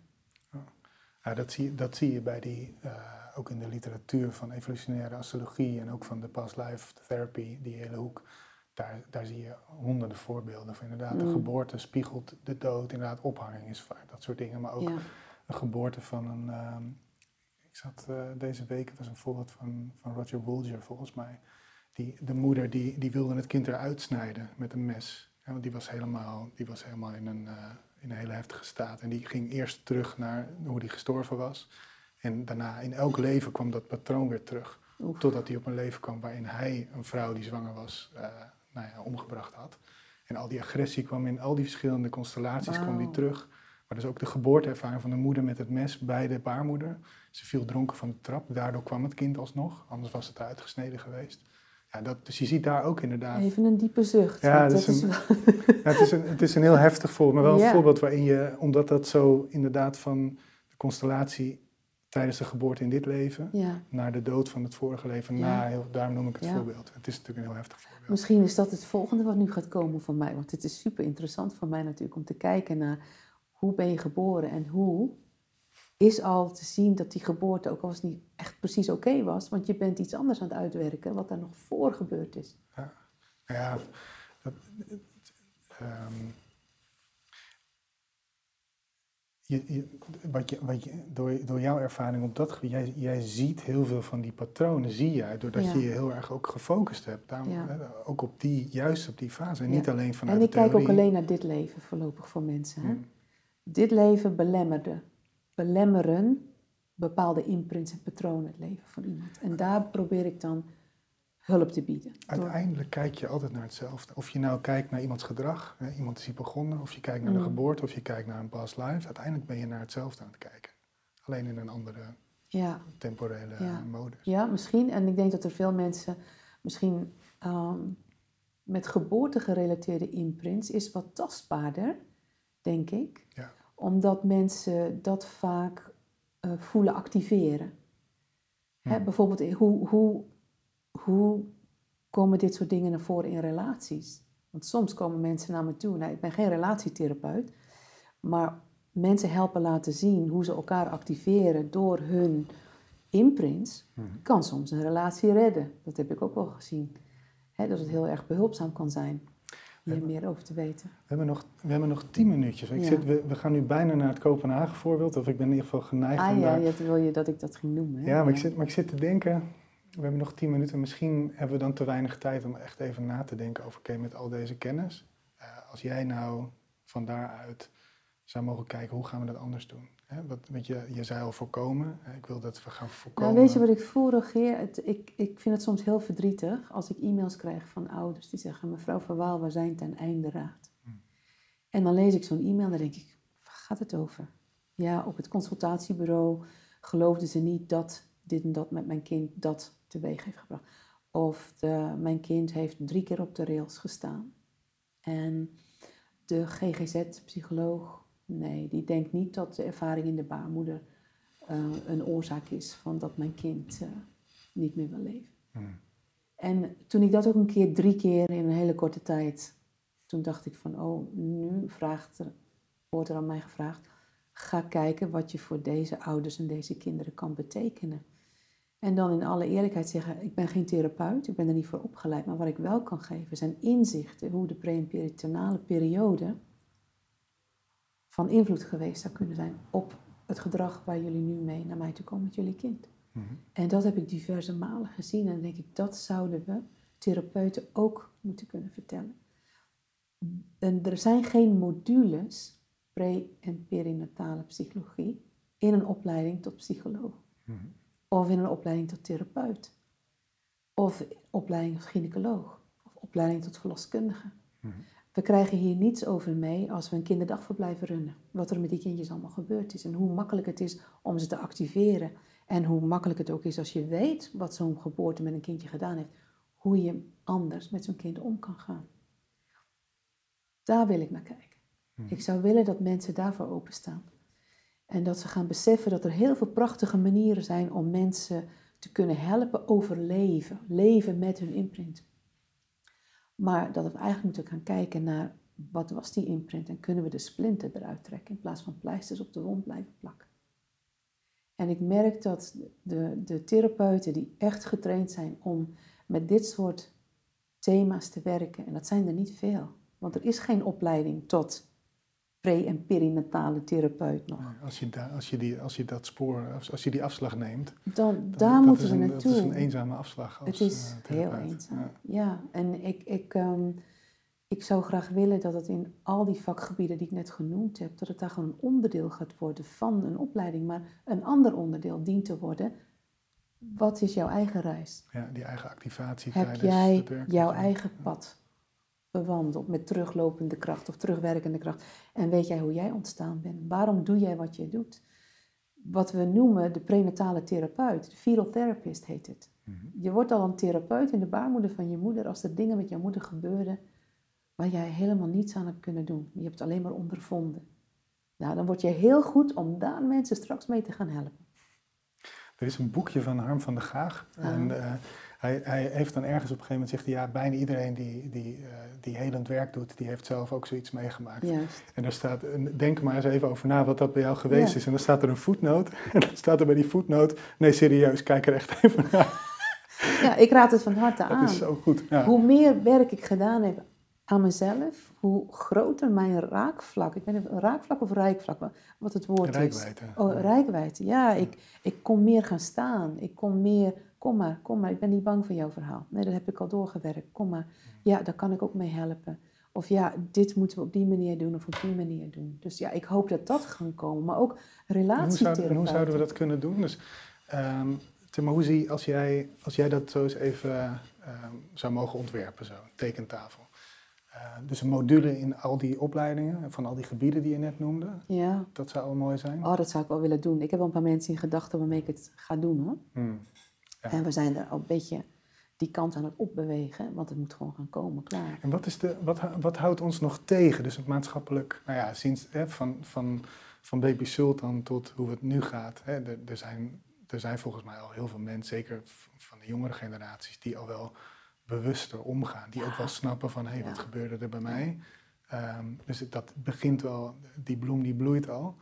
Ehm, maar jij, jij zei ergens in die workshop, zei je tien jaar geleden werd ik dan, nou, dat is een beetje vervelend Nee, je mag het zeggen, ik werd een zweefteef genoemd. Ja. Echt. En nu, Zelfs door mijn eigen familie. Ah, de zweefteef. Hmm. Die hadden niet beseft dat het belangrijk was. Dus en, en nu? Is dat... eh, eh, ja, een beetje meer dat ze zien van, nou, ja, je, je reist toch wel de hele wereld over. Dus er zijn wel mensen die het wel interessant vinden. hmm.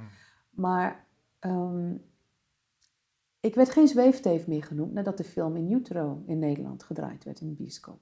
Dat is dat 2008 of zo? Ja, een tijdje geleden al. Want die film heeft gewoon echt ook laten zien van... ho even, de mensen waarmee ik werkte in Amerika of die ik kende... die kwamen allemaal in die film aan bod en die vertelden alles. En het kon gewoon ineens landen. Het werd ook ineens aangenomen als het is zo. En daarna kreeg ik het veel drukker met dat lezingen. in, in Utero. heet In die film. Utero heet die Ja. film. En er is nu een tweede, die heet The Bond. Die is ook uitgebracht, of die komt uit, hè, waar ze dieper op ingaan. Maar daar wordt echt gewoon wetenschappelijk gewoon bewezen en uitgelegd hoe het zit met wat we in de baarmoeder allemaal tot ons nemen. Hmm. Hè? En dat dat gewoon in de wereld om ons heen zien we dat. Dus, Dus ja, het feit dat ik er heel snel mee, of heel snel terechtgekomen ben, is omdat ik in Amerika werkte en woonde in die tijd. En zoals ik al zei, nieuwsgierig. Nou ja, dat is En, ook. een- ehm, en met de mensen in aanraking ben gekomen die al heel lang pionierswerk deden op dit vakgebied. En daar gewoon iedere keer mee kon praten en luisteren. dus eigenlijk zeg je, het is al wel al aan de hand. Zeg maar, dit, Ja, dit wel, verspreidt ja, zich al wel. ja. Eh, je hebt al wel ideeën ook hoe je dat misschien. Alleen al het feit nu dat als ouders nu verteld worden, we gaan jouw kindje opereren, maar we gaan het niet verdoven. Want we geloven niet dat het kindje voelt dat het kan geen pijn voelen. Dan zeggen ouders nu nee, nee, nee, dat wil ik niet. Ja, hopelijk wel. Maar eind 70, 80 jaren werd het nog wel gewoon zo gedaan. Snap je het verschil? Dus er is al veel meer bewustzijn nu. Ik werk al veel meer met ouders die zeggen, oh, that makes so much sense. Of mensen, ik denk dat er ook iets collectief gebeurd is, waardoor het meer ehm, naar de service toe heeft kunnen komen. Want als ik nu werk met mensen, heb ik veel minder tijd nodig om tot de kern te komen. Dat is een leuke vraag van Lucas Blake ergens in haar. In een boek over past life regression zegt zij ergens van... is het nou zo dat we het nu meer voelen... of is het zo dat er ook echt iets veranderd is in de mensheid... waardoor, waardoor Ja, we iets kunnen wat we niet konden? Het is antwoord Ik natuurlijk denk, beide. beide. maar- ik denk, we voelen het. Ja. Maar ik denk ook dat er echt wat bewustwording, we zijn bewuster geworden van dingen die een effect hebben en een effect gehad hebben. Dus ik hoef niet meer uh, binnen te komen bij mensen. Mensen nemen het veel eerder aan dat het zo is. Want ze, het resoneert met ze. Ze zeggen, het makes sense. Dat is het. Makes so much sense. En wat ik dan hoor, had ik dit maar eerder geweten. Want dan had ik het anders gedaan. En daar ligt voor ons nog heel veel uh, preventief. Hè? Preventief werken. Dus mensen die zeggen, we gaan over een paar jaar papa en mama worden, kom nu vragen hoe je het moet doen. Ja. En daarover, want we moeten, nou, we hebben nog, uh, laten we zeggen, nog twee minuutjes. Um, jij hebt een hele drukke praktijk en jij krijgt waarschijnlijk nu meer aanvragen dan je aan kunt, hè, naar aanleiding van dit gesprek. Hoe zouden we daar, ehm, wat, wat kunnen mensen doen los van eventueel contact zoeken met, met jou of een andere therapeut die hier verstand van heeft? Dus dat is nou ja, zich bewust worden, of eigenlijk de dingen die je al gezegd hebt, zijn je bewust worden van dat dit bestaat. En je niet laten wegsturen bij de GGZ als jij denkt dat dat iets is, maar volg die intuïtie. Ja. Ehm, ze kunnen erover gaan lezen en dan, dan zie je, oké, ik ben niet gek, hè, dit bestaat echt. Er zijn nu, nu veel meer boeken over geschreven dan in de tijd dat ik begon met dit. Hè? Uh, dus er zijn, op mijn website kunnen mensen boeken vinden. Ik heb er niet de allerlaatste bij staan, maar er staan genoeg goede boeken op waarmee je mee kan beginnen. Maar Um, probeer in gesprek te gaan met de ouders voor zover mogelijk. En ga ze vragen van, hoe zat dat toen? Wat weet je van je eigen conceptieproces? Hoe ben je ontstaan? Wat waren de omstandigheden rond jouw conceptie? Wat was er aan de hand met je ouders rond die tijd? Wat speelde er in hun leven? Was er een kindje voor, daarvoor wat het niet gered heeft? Was je moeder heel verdrietig? Voelde je moeder zich eenzaam? Want ze was verhuisd en woonde in een nieuw dorp. Heeft dat iets te maken met hoe jij af en toe worstelt met eenzaamheid? Want je bent nog steeds de imprint van je moeder aan het uitwerken. Waren jouw ouders gelukkig met elkaar of niet? Of hoorde je veel ruzie? Wat zegt dat nu over de intonatie van de partner als die met jou praat? Is dat het geschreeuw van je vader wat je herhaalt en herhaalt en herhaalt? Want jouw innerlijke kind had dat nog even nodig, die bewustwording, op wat het toen al met jou deed, maar waar je geen raad mee wist. Mhm. En dat ga je nu als volwassene ervaren. Dus als het mogelijk is, vraag aan je ouders. Zou je mij deze vragen kunnen beantwoorden? Ga daarmee in gesprek. Dat heb ik gedaan. Ik heb aan mijn moeder gevraagd: wil je alles opschrijven van voor mijn conceptie tot na mijn geboorte? Ik zeg: en hou niets terug. I want the good, the bad and the ugly. Want in jouw eerlijkheid zit mijn vrijheid. Mooi. Dan kan ik daar wat mee. En ook gewoon beseffen dat je, ik zeg altijd, er is een expiration date to blaming your parents. En zodra je dat doet hè, en zegt van nou, ik ben zo nu, wat kan ik nu voor mezelf doen? En dat is in verbinding gaan met je eigen innerlijk kind. En zeggen, wat heb jij destijds meegemaakt? Wat kan ik nu nog doen om jou te ondersteunen? Mhm.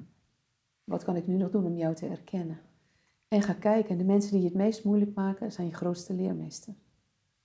Ja, zeker voor mensen die in het veld werken. Ehm, daar kan het, die, die kunnen gewoon eens even de, gewoon terugkijken ook van welke geboortes of welke, ja, welke wat triggerde patiënten, jou wat triggerde wat, me het meest? Absoluut. En wat heeft dat gezegd over hoe jij zelf geboren bent? Er is, er is een Marieke de Vrij, een vrouw die ik zo waardeer en zo bewonder. Die zegt, de helende beweging in een relatie is dat ik mijn eigen wond verzorg, die wakker gekust wordt door degene die ik lief heb. Dat is misschien mooi om mee te eindigen, want dat is eigenlijk wat er gebeurt. Ja. Ga kijken naar wat er wakker gekust werd in jou. Ja, wat en wat wenst er geheel te worden. Ja. Ja, en dat kan iedereen doen zonder, zonder hulp. En als het niet lukt zonder hulp, dan kunnen Ik denk dat we daarmee kunnen beginnen zelf en dan wel voelen. En ik vertrouw erop dat als jij vraagt aan het wijze universum, stuur iemand op mijn pad die mij hier specifiek mee kan helpen, dat die hulp komt. Is er voor mij altijd geweest, dus ik, en dat zal voor een ander ook zo zijn. Maar erop vertrouwen, maar je moet zelf eerst de stap maken om te zeggen, ik heb hier hulp bij nodig. Wauw, mijn imprints die drukken nog zwaar. Of ik heb nog een rugzak vol bagage. Hmm. Ik wil gaan kijken naar die rugzak vol bagage. Die wil ik van me af kunnen doen. En zeker van me af kunnen doen voordat je aan ouderschap begint. Zodat jij niet die rugzak doorgeeft aan de volgende generatie. Ja, of niet meer dan nodig in ieder geval. Ja. ja. Mooi.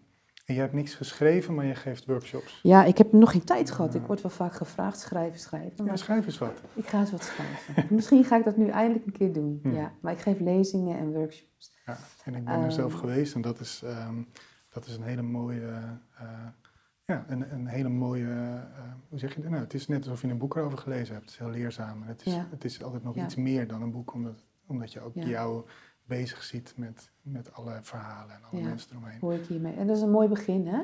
Dus ik, uh, iedereen is van harte welkom, want we zijn ooit allemaal, dus het maakt niet, mij niet uit, ben je een professional of niet. Je bent ooit zelf geboren. Dus er is voor iedereen wel wat te halen. Ja.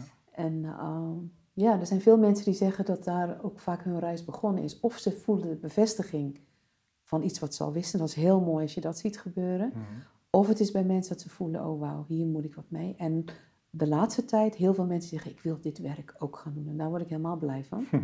Want dan hebben we gewoon veel meer mensen die anderen kunnen ondersteunen hierin. Positieve slotnoot. Dankjewel. Um, ja, dankjewel. Heel, erg bedankt. Ja. ja. En, uh, Graag gedaan, Rogie.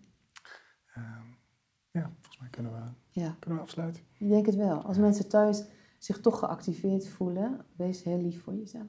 Zorg goed voor jezelf. Wees voor je eigen innerlijke kind de moeder die je wellicht niet hebt gehad, maar graag had willen hebben.